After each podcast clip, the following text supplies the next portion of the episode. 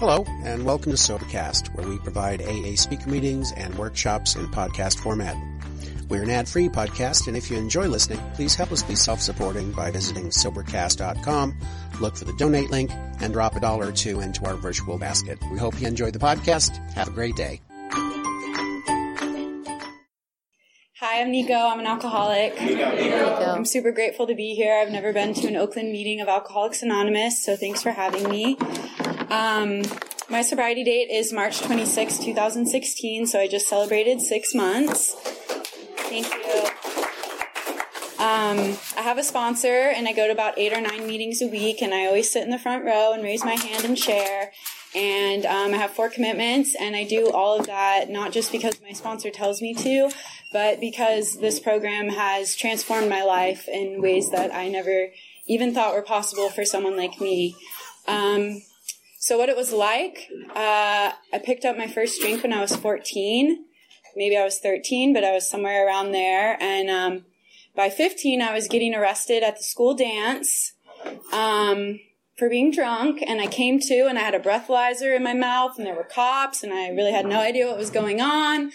Um, and for any normal person, standing in front of your entire school and getting arrested would be really, really humiliating. But um, I'm an alcoholic, so even though I cried and like played the like poor me, I'm in trouble part, I actually felt really, really cool and really powerful. And I was like, yeah, I'm badass. Like, look at me. Like everyone knows I'm in trouble.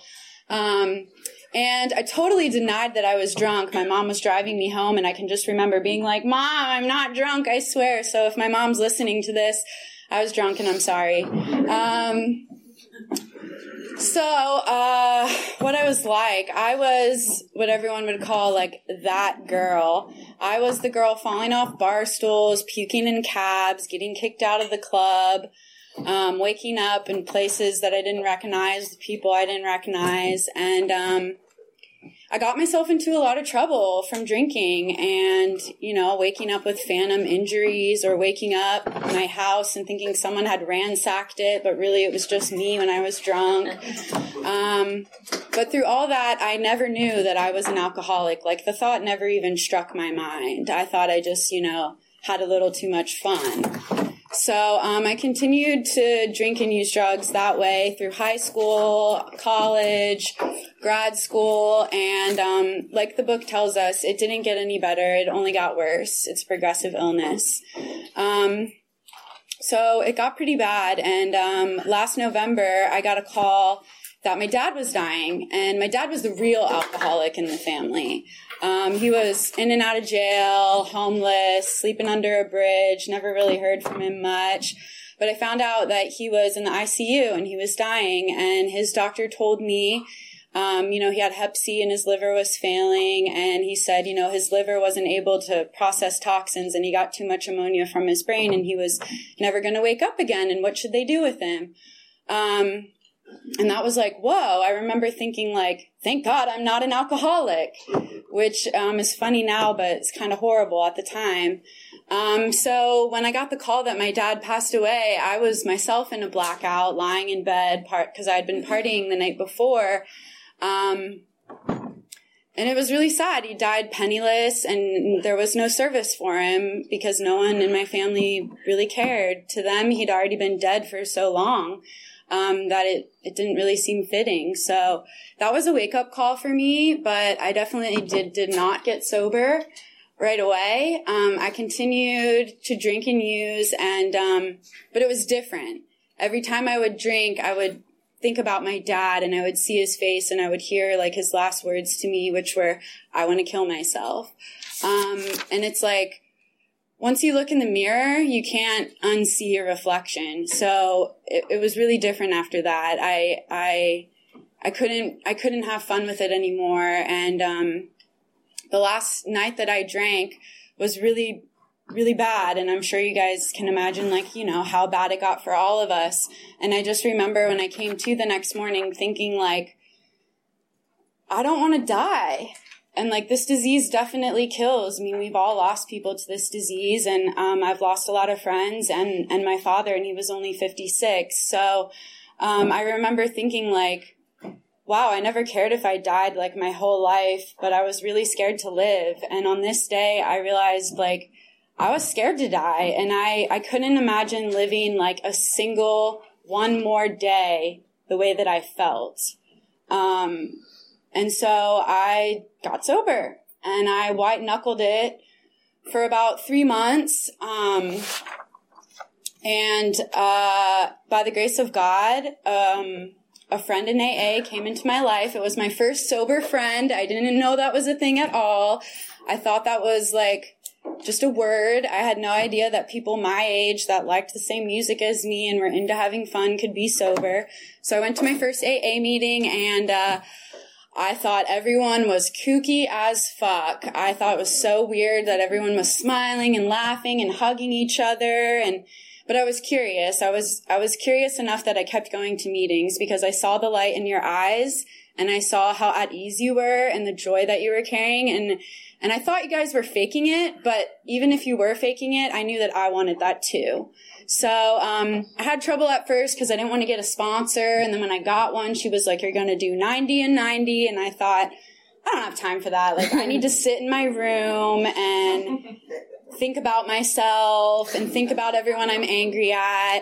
Um, so I fired her, like I never talked to her again. Um, but so I started to try to go through the steps myself. I thought, you know, like I'm smart. I went through grad school. Like I can do this. And um, step one, I was like, all right, I'm definitely powerless over alcohol. I'm definitely powerless over everything. My life is completely unmanageable. My friends are just flavors of the week until they get sick of me. And so I was like, all right, step one, cool, I got it. And then I got to step two, and that that one kind of threw me off a bit. I was like, restore me to sanity.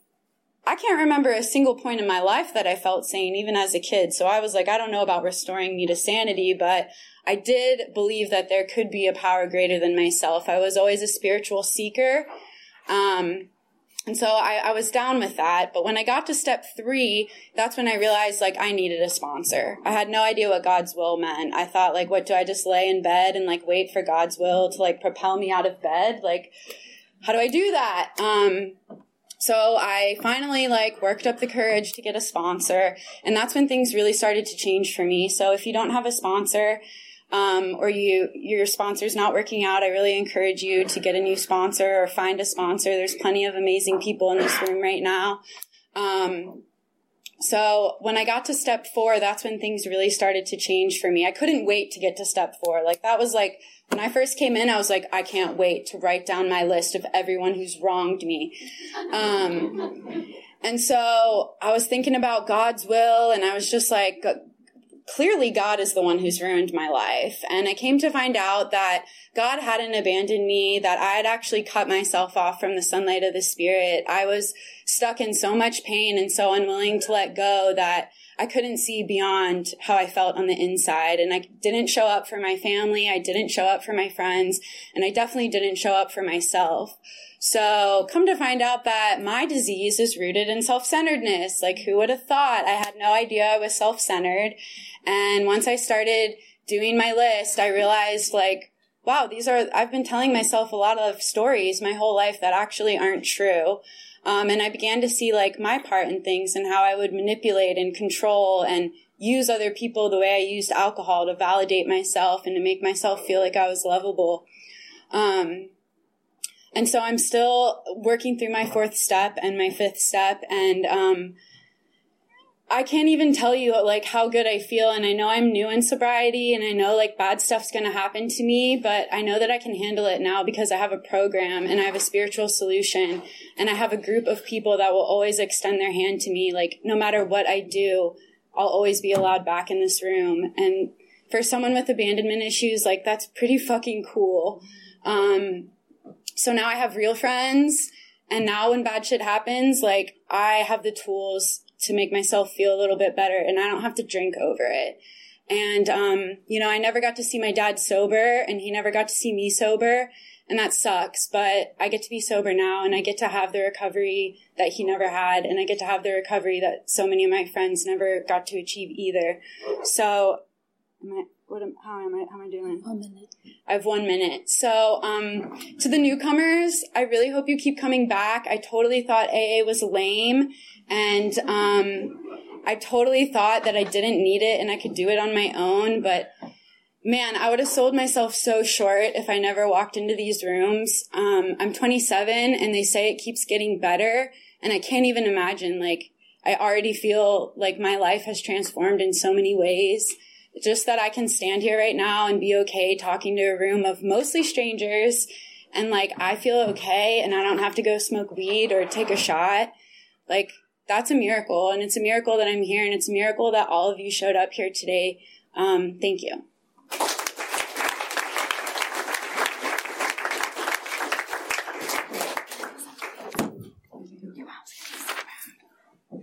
Um, now I'll turn the meeting over to Shane, and I'll give you a 10 minute and then a 5 minute.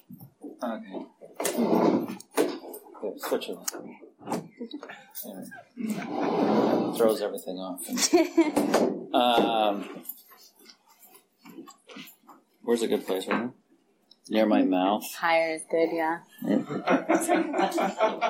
I used to host. C. Giles is part. Of, I used to host this. Well, I say host. I used to be part of this meeting, Endless Summer, and um, we had mics there. But you'd give them to the people, and they would hold it. And they, this is how they'd be with the mic. You'd be like, "So, when did you get sober?" Like, well, I got sober and about. Uh, like, "Have you never fucking seen a microphone before? Like, do you get like, do you hold your phone out here when you talk to it? You fucking idiot! Like, I'd be thinking that all the time, and I'd be trying to grab it and like, like here, talk, talk, talking to the mic. God damn it, they can't hear you if you stick the mic under your armpit. Um, anyway, she wandered off. I thought that was a pretty good uh, share. Uh, you did a good job. I, it was nice to hear someone. I've been kind of disgusted with people in their twenties lately, and you've, you've, you've changed that. And I don't know if it's your. I, am looking at like this generation, and I'm and I'm just thinking, was did everyone hate me when I was that old?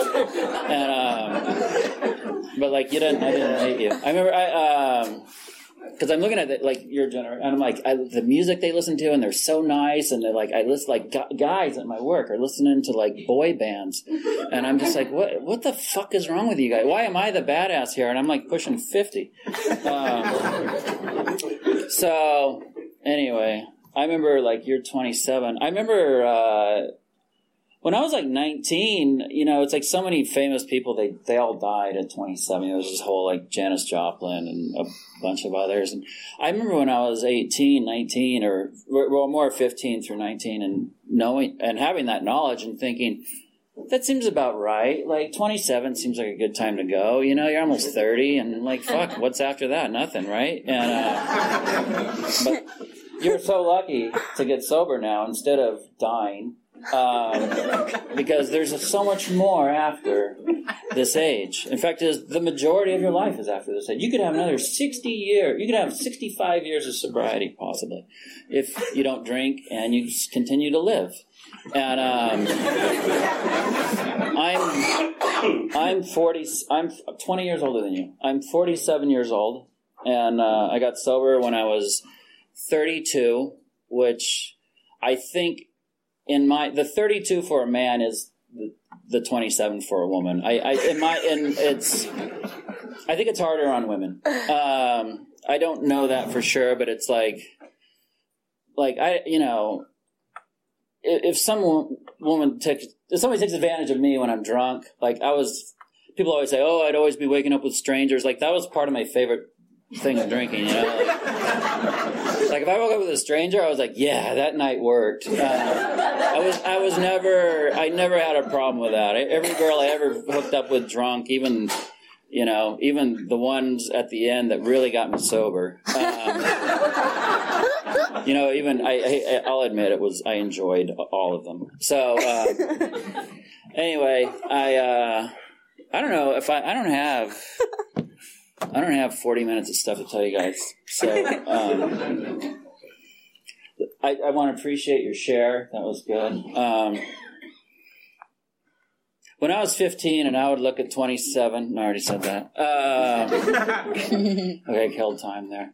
Um, so let's get the stats out of the way. So I, I just got that. So I was, got sober at 32. I'm 47 years old. I was born in Fresno, California. A lot of people in my family were very heavy drinkers. Um, my grandfather basically drank himself to death. By the time he died, he died at like 62 or something like that. He seemed like he was 100. And he had a, he was shitting in a bag, pissing in a bag. He had like one testicle, one lung. You know, he was a, just a, he was like a town drunk. And, um, one of the things, well, I won't even get into it. He had this fucking weird thing with dogs. And, um, but if I, he would bring these stray dogs home, and he would go out there and he'd tell them to sit down or something. They wouldn't do it, and he'd he'd fucking shoot them, and um, dead, you know. And uh, they, he ended up going to the SPCA, hauled him in after that. Another thing he did, he was married seven times, and um, he was abusive. He hit one of his wives, and um, his wife's brothers were on the uh, Fresno State Bulldog football team and they went over there and they beat the shit out of my grandfather so bad that he went to the hospital. And by the time he came back, his wife was gone. All the furniture was gone. They ripped up all the fucking carpeting out of the house and took all the windows out of the windowsills and unhinged the doors. So when he came back, it was just like this fucking nothing. And um,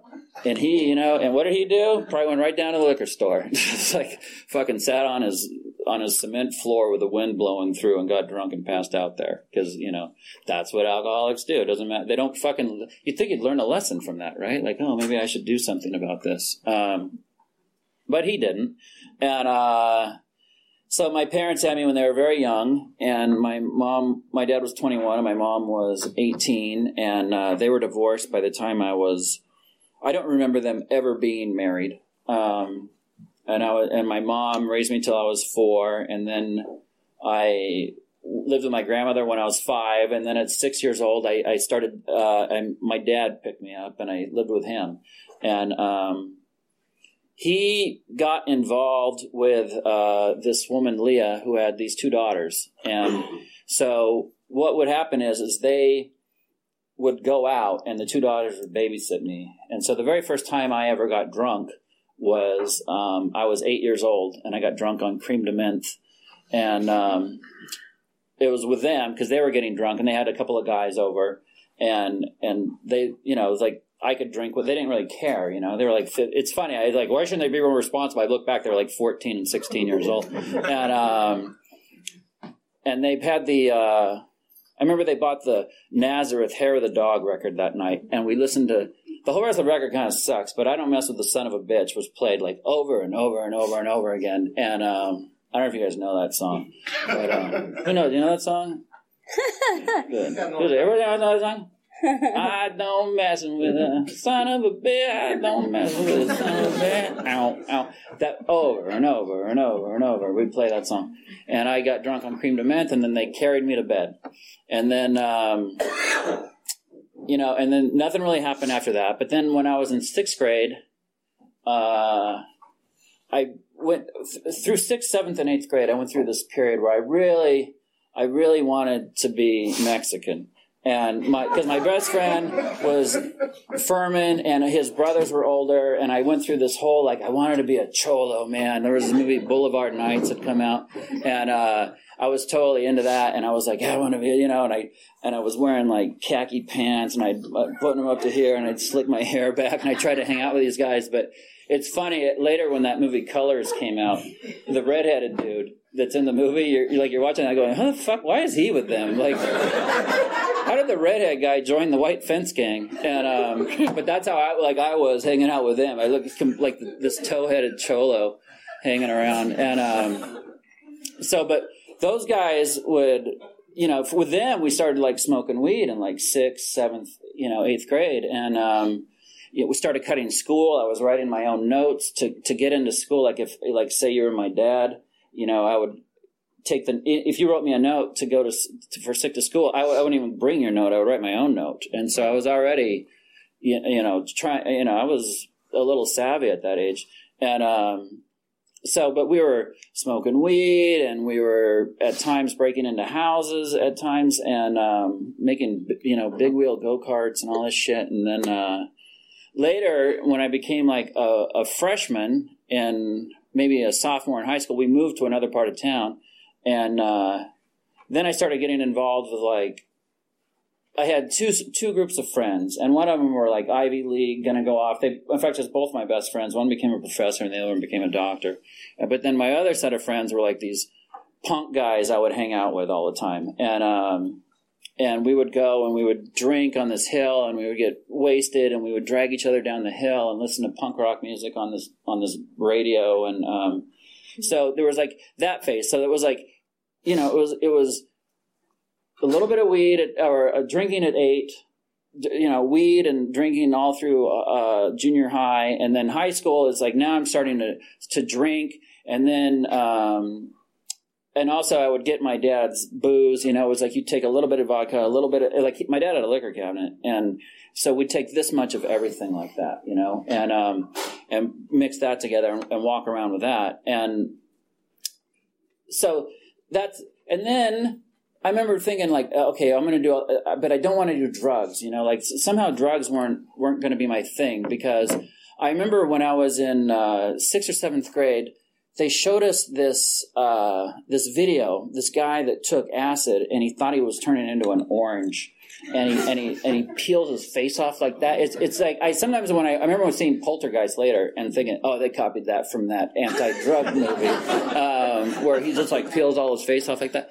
And uh, I thought that would happen, but then I was like, ah, that's bullshit. Um, and so then I got like went through my acid phase, like 18 to 21, where I was just like everything was all about taking acid and drinking, acid drinking, acid drinking. Like we went skiing on acid, we would go hmm. surfing on acid, we would.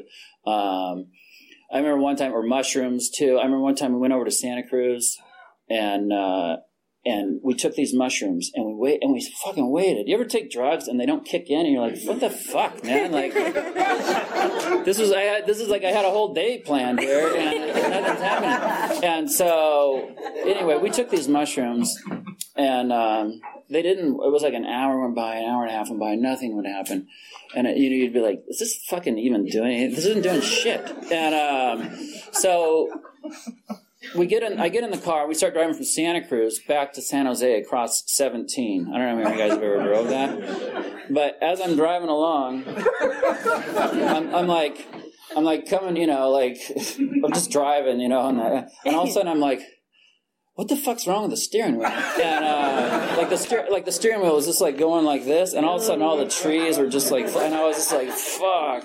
And uh, and I remember I, I, my friend Stoffer was with me, and I and I go, I was like, hey, I looked over at Stoffer. I go, hey, Stoffer, are you feeling these mushrooms? And I looked over, and Stoffer was fucking crying. And, uh,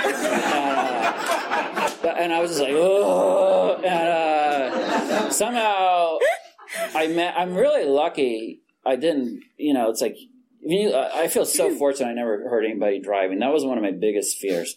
And um, so we get it. We finally make it back to San Jose, and um, we hang out all day. And like around, I, there's a park over there. We walked around and whatever. But um, so you know, I'm doing this acidy thing, and then um, and then I had this this girlfriend, and uh, she uh, how much time I got? A lot of time. Uh, I have a month.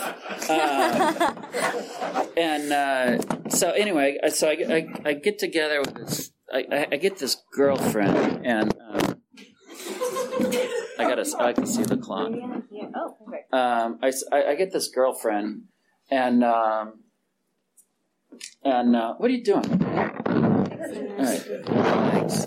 Thanks, Kevin. He works with electronics.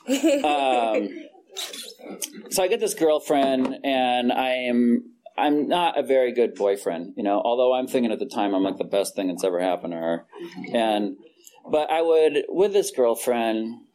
I was awful. Like I cheated on her. I would criticize her all the time. I would buy her fucking Valentine's Day gifts from 7-Eleven, which we lived across the street from, and uh, I would have her like exercising constantly, you know, because we were going to go on this trip and some of my friends were there. And I was like, look, you got to just keep, let's just go to the gym. And I, you know, it was like all about me and my pride. And I had like, I had to have like a girlfriend that would like, would make my friends be like, oh, wow, look who Shane fucks. And, um, so anyway, I remember one time we got an argument because I had this motorcycle and she wouldn't push it fast enough to start it. And, I'm like, come on, we like she's like behind me, and it, like, and, and uh, it wouldn't start.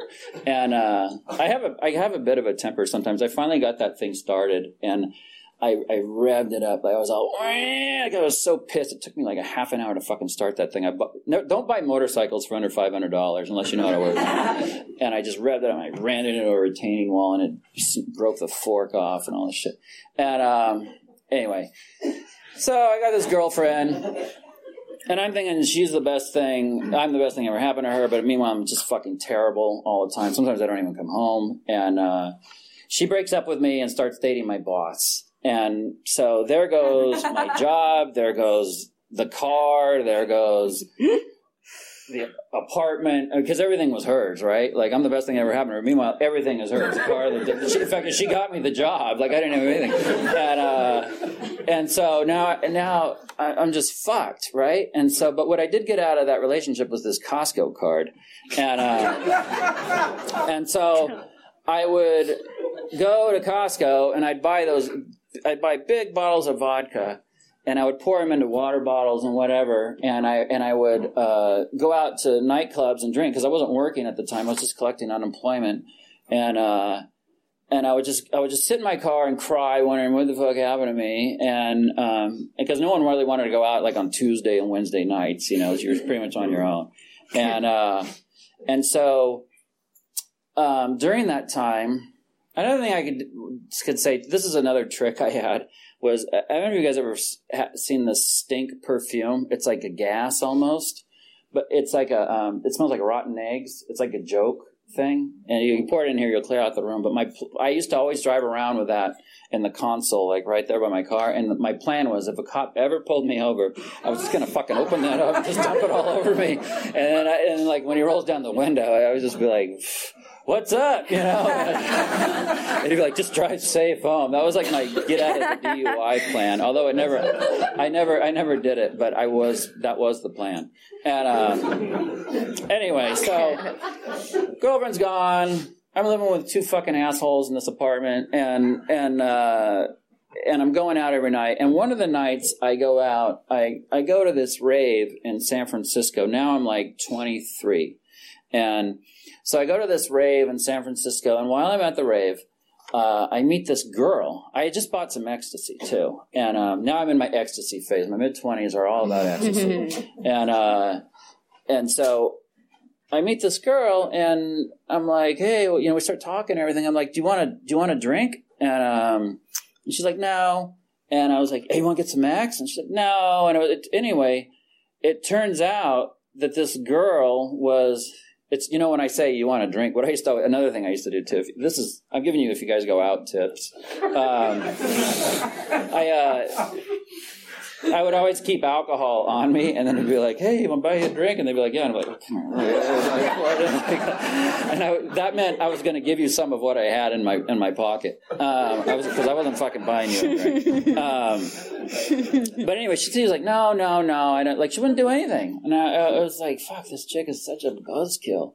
And uh, but it turned out that that girl was in Alcoholics Anonymous, and that was when I first became I always knew that the Alcoholics Anonymous existed, but you know, um, for some reason I always associated it with Dick Van Dyke for some reason, and I believe he made a movie about it in the seventies. I don't, I've never seen it, but it, that always clicked in my mind for some reason, and so her and I go out, ended up dating, and um, she was great. You know, like we went out for about a year and Stacy always had an answer for everything. So no matter what it would happen to me, like if I lost my job or, you know, something happened with the car or whatever, she'd be like, you know, everything happens for a reason. And I'd be like, what the fuck reason is that? So I could be homeless and everything's all fuck. Like I never got what the hell she was talking about, but she always, no matter what would go on, had these bumper sticker phrases she would just slap on everything and it would make it better. And I'd be like, oh yeah, I guess maybe she's right. And, um, and then one time I went to go pick her up. Just did, for if you want to drink, dating someone in AA sucks.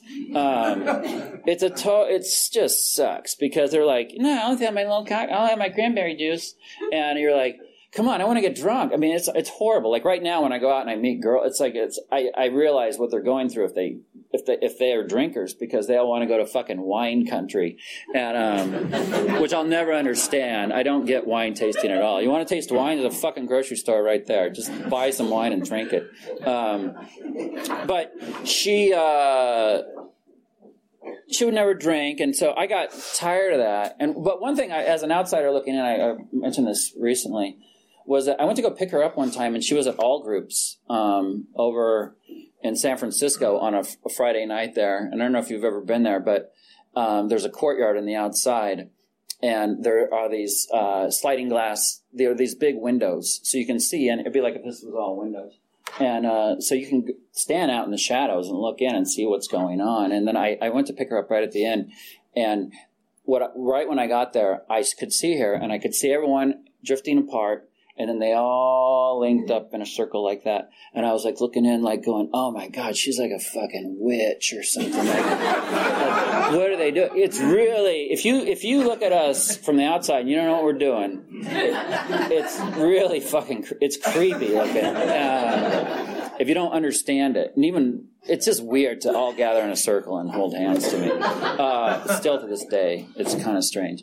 So anyway, we break up and um, I break up with her because I can't stand not having someone to drink with, and uh, and I go on, and then I ended up I ended up with another girlfriend, and and um, with her, the only time she would let me go out and drink. This is now I'm like twenty eight, 29 now. Um, and I've been drinking this whole time. I've been drinking in San Francisco you know, wandering through the wherever, getting beat up, getting in, uh, spinning my car out on 101 going north. Um, just all, you know, shit was happening and it, a lot of it wasn't very good. And, but, so now it's in my, I'm, I'm in my, coming in my late 20s. I got this girlfriend.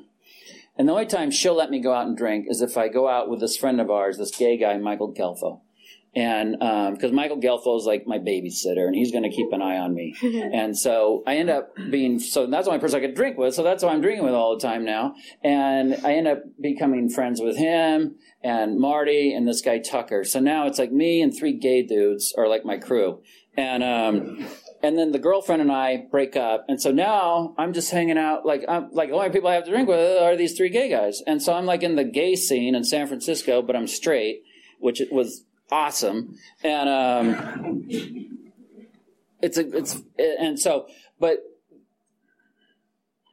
gay guys in San Francisco or everywhere party like fucking vampires, man. Like like they go for like they have all these fucking drugs and they got all this best liquor and they're going they're like I'm like what's it? They're like this is GHB and we got fucking do this and do this. Like it's that that culture is so drug fueled and um, and that just launched me through. So now I'm doing like ecstasy, crank, GHB, coke. What I mean, whatever the fuck they had. They always had drugs, and um, so we're like just doing drugs all the fucking time, right? And uh, so now that's like the last three years of my drinking, and so now it's like 29 to 30 31 32 and i'm realizing like something's got to change here like i'm i'm wearing myself out. I, I couldn't go on. I was always miserable all the time. I'd be drinking all night long.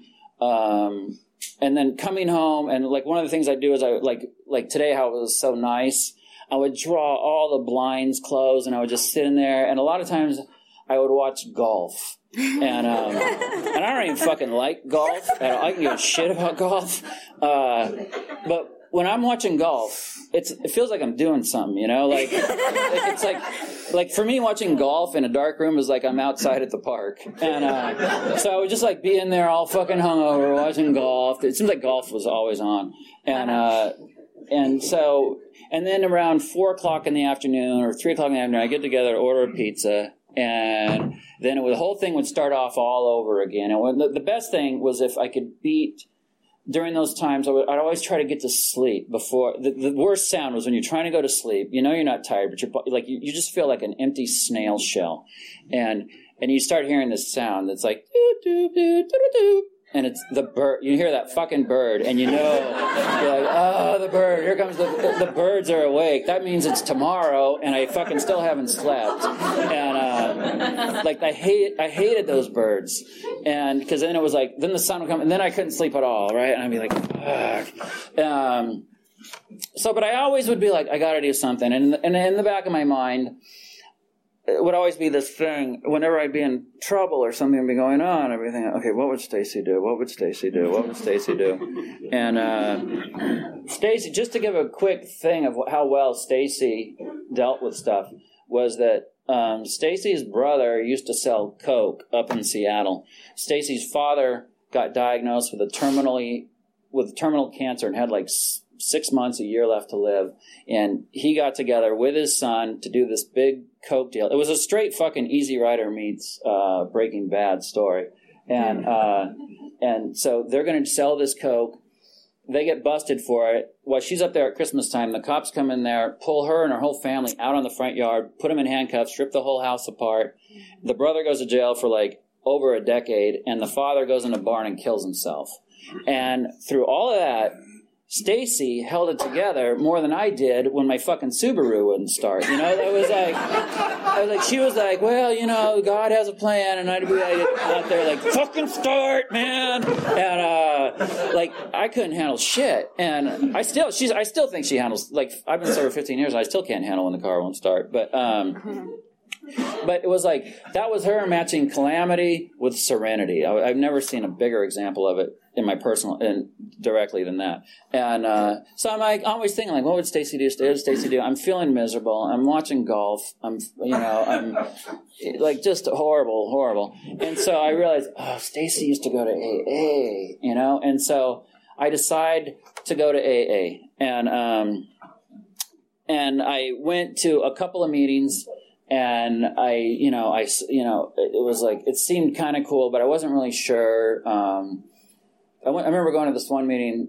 Brian, who, the guy who has the girlfriend with the twins, um, mm-hmm. always brings us up. But like, I went to, I go to a meeting and I raise my hand. I got like a week or something, and um, I remember saying like, you guys are alcoholics if you don't fucking drink, so you're not alcoholic, right? Like, what does that even mean? If, you, are not alcoholic, you drink. So if you're not drinking, you're not an alcoholic. That doesn't. You're like. I remember saying to the whole meeting, like, you guys are like a bunch of impotent porn stars going on about your fucking good old days and whatever, and you're just sitting here in these chairs, and um, they're like, well, just keep coming back, and I was like, okay, I will. And, uh, and so I just kept coming back because I noticed one thing I noticed, like all of a sudden, it was like when you're sober, even after like a week, you know, it's like just going to not hearing the birds. That's one thing, and then not, and then getting up and actually leaving the house and seeing a real park, not just golf on TV. And um, and or I'd be I'd be walking along, and I and I and all of a sudden I'd be like, in my neighborhood, I live in the Haight, and I'd walk along, I'd see a statue or something. I'd be like, when did they put this in? And they'd be like, 1884. You know? like so, all of a sudden I was like, it was, it was like I had moved, and, but I hadn't moved. I was living in the same place, but everything was completely fucking different as I as I continued to stay sober, and. Um, I no longer just had three gay friends. I had not that there's anything wrong with that, but you know, like I'd like to meet more people. And um, and all of a sudden I was like, people would be walking by me and on the street, like, "Hey, Shane, what's up?" Hey, well, you know, it was like, and I was like, "Hey," all of a sudden it was like I knew everybody, and I was outside, and and I and I I remember there's a great scene in the movie Crazy Heart where he, that country where what's his face plays a country singer, and I thought that was a really good, accurate portrayal of, of a bit of getting sober, where he's lying in his house and he's looking around and you realize what a fucking dump this place is that he lives in. And, and I remember going through that too, and all of a sudden looking around and realizing there was like, like, oh, I remember where I threw that ketchup bottle against the wall there like three years ago. And there was like, this is like uh, weird stains from where I'd thrown shit all over the house. Like I started recognizing them. And so like, I, I painted my house I, I, I, had money all of a sudden. You know how much money you fucking waste drunk? It's unbelievable. Um, even now, like a drink, it's like some, some like everybody, like, oh, this drink's nine dollars. Like nine fucking dollars. You got to be kidding! I'm not paying that. And um, but all of a sudden, I started having money. Uh, the place was fixed up. I started feeling better. Everything just seemed, you know. So then I started saying, is just continuing to go to meetings because it it felt better, you know? And, um, and then I uh, I got my first sponsor. His name was I don't know if you guys know Randy Kolaski. Kolaski. I don't know. I don't even know his last name. Um, he was my first sponsor for a, a, the first year, you know, and um, and that and that was really good. And I wrote and I, then I came up and I wrote my four step, and then I realized after writing the four step that uh, you know that girlfriend that I had cheated on and try, you know, just got mad because she couldn't push my bike fast enough and all this stuff. After I was done writing the four step, I had this plan. My whole life was I was going to get back together with Michelle, and she's thinking we're going to get married, and we're going to drive out, and we're going to stop in the middle of the desert, and then I'm going to take her out in the middle of nowhere to take a picture, and then I'm just going to run back to the car and leave her there.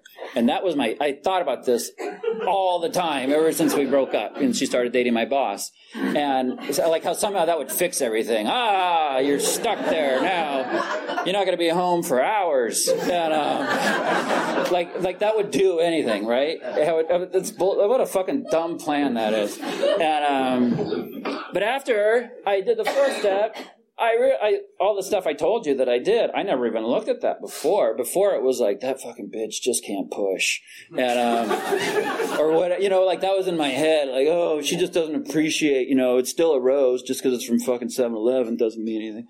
And um, like everything was like, eh. and uh, so I, you know, I wrote this four step, and all of a sudden I realized like, oh wow, I play a part in things, and I need to adjust what I do, and and I wasn't angry with her anymore, and then I made an amends with her, and and and um, and so like that came out. There's we're so lucky to have this thing where we take a look at ourselves. I've I've shared this in meetings before, but like my grandmother, she just died last month. Um, you know, I remember her saying one time uh, at Christmas time, she's like, you know, you're talking about my grandfather. She said to my dad, she's like, you know, your your dad hit me, used to uh, hit me, and my dad's all, Dad never hit you. What are you talking about? And she's like, Well, he threw a hanger at me one time, and he's like, When was that? And she's like, When you kids were little. And she's been fucking hanging on to that and hanging on to that. That was like probably in 1951. So this is like 2004 when she said this. So for 50 years, she's been grinding out that hanger, you know. But had she wrote a four step, she would have come out with like, I drive everybody fucking crazy. Uh, and, my, and that house was a very small house. And if my grandfather wanted to hit her with a hanger, he would have, but he probably threw it. And she, you know, because it was like closer than I am to Trevor. I mean, just like that, maybe the end of that yellow thing. And um, so you could easily hit someone with a um, But, you know, he didn't. He probably just threw it by her. And uh, so, you know, she's grinding that out. But it's like, I would have, I'd still be pissed off at Michelle today and, and processing my, my abandonment trip. But after I did the fourth step, no, it's cool. I let it go, you know? And, um, and I found it just, I just all of a sudden realized that five minutes from what? 50? From right now. Yeah. Uh, I realize that life is just easier sober, you know, and and then I had a hard time with uh, the higher. Like I was like, oh, I got to get a higher power. Like, what am I going to do? You know, like how am I going to do this? And and I know I. The way I've gotten around, it's evolved. Uh, it was nothing for a long time, but then I realized all of a sudden it is something, and what it is is everything that's happening. Like the police are a fucking higher power. You think you got? You think you're you the number one power? Try stop a cop. They're gonna fucking hit you in the head with a club and knock you down. You can't like it's just eat, and they're less likely to do that if I'm not driving drunk down the street. You know, like it's just it's just not going to happen as much. The statistics of bad things happening to me are way lower when like how many here with over a year of sobriety got us DUI in the last year? None? Like what, zero? Right? Uh, uh, it's just it's just fucking common logic. Like you like you gotta. To me, it's like I must align my will with the will of the universe, regardless of whether or not I believe in anything. Like I have to obey the traffic laws. I have to do what's laid out in front of me, and that is just so much easier sober. Like I'm not, you know, I'm not knocking prayer, but I don't like a lot of prayer to me seems like I'm sending little messages out into the world trying to alter the universe rather than it's like I'm not uh, like I need to align myself with what's happening. That's it. Like that's that's like you know like pray for God's will. It's like pray I get on the page of God's will, you know, like whatever's going on, like I'm stuck in it. There's no way out of it. And um and that is just like I said, easier sober. Sober, you have your money is better, your physiology is better with yourself, your relationships are better, your work is better because you're not going in there hungover or trying to like you know how, I mean, how many how many of our relatives die? We call in like, oh, my aunt died. I can't make it into oh. work. Like I, every every time someone calls in now at work with some relative that's passed away, I'm like, they're fucking drunk. That's like that's what I I always think that because I I did that all the time. You know, it was like everything was an excuse to get out of doing stuff. And since I've been in AA and quit drinking, life is just so much easier and I feel so much better. So if you're new, stick around, especially if you're over 27. And um, because it's just it's over for you, you know. Like there's there's nothing left, you know. There like like you don't want to. What what really fucking nailed me one time when I was still drinking was Chris Rock. He said that thing where he's like, you don't want to be the old guy at the club. That fucking hit me like kabango. I was like, I was like, yeah, I know those old guys at the club. Like I see them there. They're like 45 and they're like trying to, hey, what's up, And, uh, and they're, they're just all fuck. They're like, you can just see that creepiness pouring out of them, you know? That's because they don't have AA, you know, like what? like they're just in there still trying to fucking do it and talking about like what, like talking about what I'm talking about, poltergeist and colors. You don't even know what the fuck I'm talking about. And, uh, and, and so, do you know what I'm talking about? No, you don't. It's a scary movie and a movie about gangs with Sean Penn. And uh, so, like, it's just over for you. Um, and A ruins your drinking too, because like I'm going to tell you this: for those of you that go out, know that the next drink you, I want you to hear this voice. You're fucking up that's it. Like just you, you, you can you can hear it. Like it's like a, a mouthful of booze and a head full of AA is is such a buzz kill, and um and that's what happened to me. And I'm glad it killed my buzz because I don't want to be the old guy at the club. So that's it.